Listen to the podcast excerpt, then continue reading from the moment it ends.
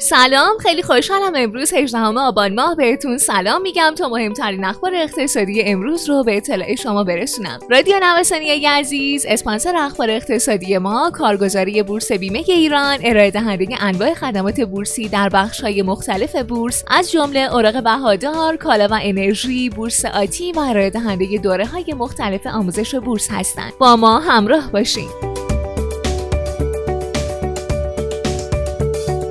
فعالان بازار اسکناس میگن که واکنش بانک مرکزی به شرایط فعلی مهمترین سیگنال خواهد بود. برخی هم به بانک مرکزی توصیه کردند که با توجه به ابهامات آتی و برای توان مدیریت بازار در دوران چانهزنی ها و مذاکرات احتمالی اقدام به خرید دلار از بازار در نقطه‌ای که ارز سنگینه کنه.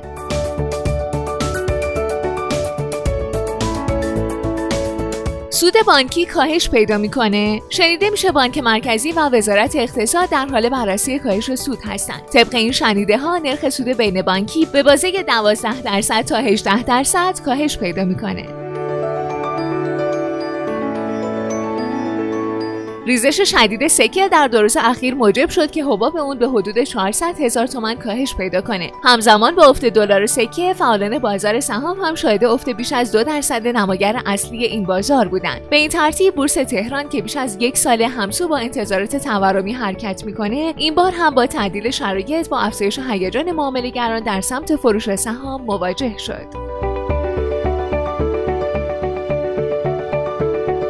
صاحب نظران حوزه اقتصاد مسکن معتقدند همونطور که جایش قیمت ملک با منشأ بیرونی تشدید شد در مقطع فعلی هم تغییر معادله در بیرون بازار ملک باعث تغییر بازی در این بازار خواهد شد. الان ریسک خریدهای ای در بازار مسکن به علت تغییر جهت انتظارات فوقالعاده افزایش پیدا کرده و موعد عرضه برای مالکانی که پیشتر قصد اولیه برای فروش داشتن فرا رسیده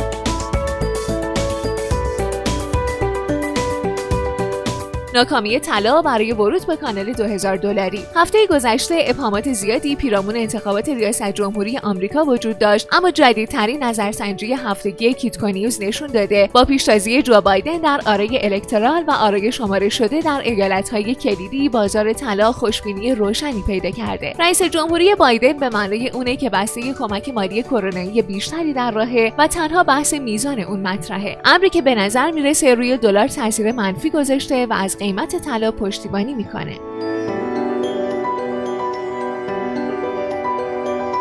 در ادامه سیر نزولی روزهای اخیر اوراق تسهیلات مسکن روز شنبه بار دیگر کاهش قیمت رو تجربه کرد. هر فقره از این اوراق در بازار فرابورس روز گذشته به قیمت 77200 تومان معامله شد که افت 3 درصدی رو نشون میده. این در حالیه که به گفتی که کارشناسان وضعیت بازار مسکن در نیمه اول سال با وجود کرونا شاهد رشد 100 درصدی قیمت ها بوده.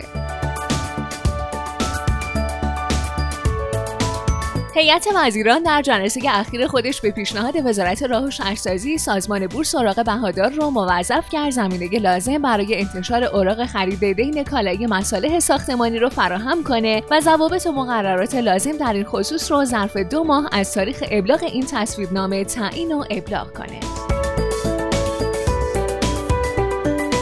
خیلی ممنونم که امروز هم با بخش اخبار اقتصادی همراه ما بودین. مجددا از حامی اخبار اقتصادی ما کارگزاری بورس بیمه ایران تشکر می‌کنم. آدرس کارگزاری بورس بیمه ایران خیابان توحید میانی نبش مهرداد شرقی مجتمع الهیه طبقه چهارم واحد 15 و شماره تماسشون 0313 131 2194